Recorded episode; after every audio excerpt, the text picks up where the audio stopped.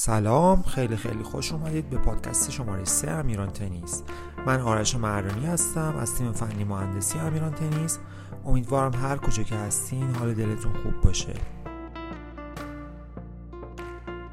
موضوعی که امروز می‌خوایم بهش بپردازیم این است که چه محلی واسه ساخت زمین تنیسمون مناسب تره توی همین راستا 6 نکته دستبندی کردم که یکی یکی بهشون می‌پردازیم.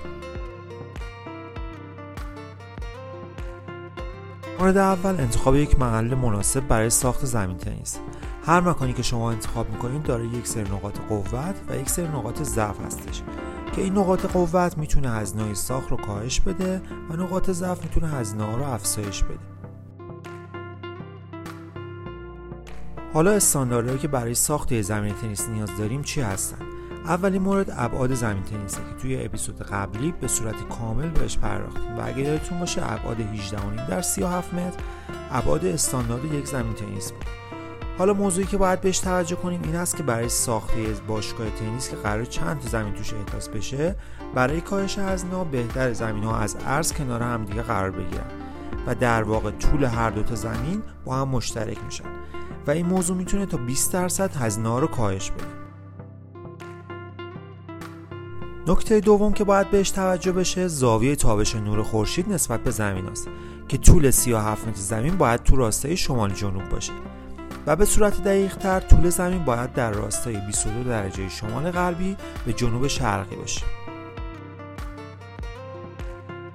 برای اینکه بتونید زاویه تابش خورشید نسبت به زمینتون رو به صورت دقیق به دست بیارید دو تا روش بهتون اولیش استفاده از خودنمایی گوشی هستش که شما به وسیله اون می‌تونید راسته شمال جنوب زمینتون رو تعیین کنید.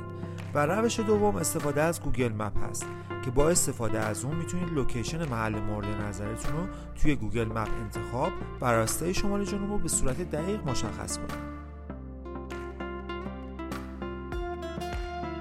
سوم جنس بستر اولیه. بستر اولیه جنس های مختلفی می‌تونه داشته باشه. بیشتر زمین ها توی ایران از جنس خاک های gravel ی هستن. ولی نکته مهمی که وجود داره اینه که بستر اولیه ما از تراکم خوبی برخوردار باشه.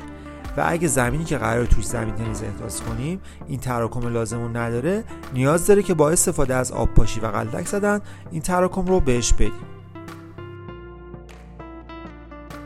حالا سوالی که اینجا مطرحه اینه که آیا میشه روی سطح آسفالت یا بتون زمین تنیس احداث کرد؟ در جواب این سوال باید گفت که بله با توجه به اینکه برداشت آسفالت یا بتون از سطح زمین می‌تونه هزینه زیادی در بر داشته باشه با استفاده از یه سری تکنیک و ایجاد کانال زهکش روی بستر بتون و آسفالت میشه یه همچی کاری انجام بدیم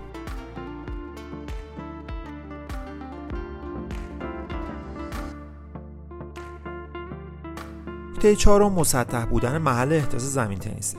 هموار بودن محل احداث از جمله نقاط قوت محسوب میشه که می‌تونه هزینه ساخت رو به صورت قابل توجهی کاهش بده. خیلی مهمه که محلی که برای ساخت انتخاب می‌کنیم پسی بلندی های کمی داشته باشه حتی جایی که می‌تونیم پسی بلندی هاشو با خاک برداری از بین ببریم نه با خاک ریزی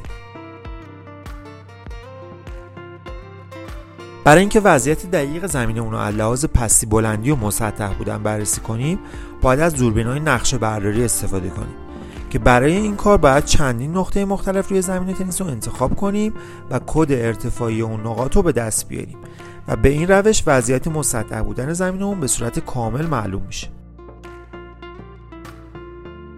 مورد پنجم امکان ورود ماشینالات به زمین تنیسه. بعضی مکانهای احداث مثل ویلا که اطرافشون محصوره امکان ورود ماشینالات وجود نداره و این خودش باعث میشه هزینه ها افزایش پیدا کنه. و شما برای اینکه بتونی مسئله مورد نیازتون رو به داخل زمین ببری باید متد کارتون رو یکمی تغییر بدید بهتر جایی که برای احداث زمین انتخاب می‌کنید ترجیحاً امکان ورود ماشینالات بهش وجود داشته باشه که این باعث میشه هم سرعت کار افزایش پیدا کنه و هم هزینه احداثت خیلی کمتر بشه. نکته ششمی که باید بهش توجه کنیم انشابات آب و برق و گاز محل احداثه. که باید خیلی دقت کنید که محلی که برای احداث زمین تنیستون در نظر می‌گیرید این انشابات رو داشته باشه. چون این انشابات هم برای ساخت و هم در ادامه برای یک زمین تنیس حیاتیه. به پایان یکی دیگه از پادکست های امیران تنیس رسیدیم. خیلی خوشحال میشم که نظراتتون رو در مورد این اپیزود واسمون توی کامنت ها بگید. و اگه می‌خواید که اطلاعات جامعتر و کاملتر و همچنین قیمت های ساخت زمین تنیس خاکروس و هاردکور رو بدونی به سایت ما با آدرس amirantennis.com یه سری بزن. خیلی ممنونم که تا آخر این پادکست با من همراه بودید. توی اپیزود بعدی میبینمتون.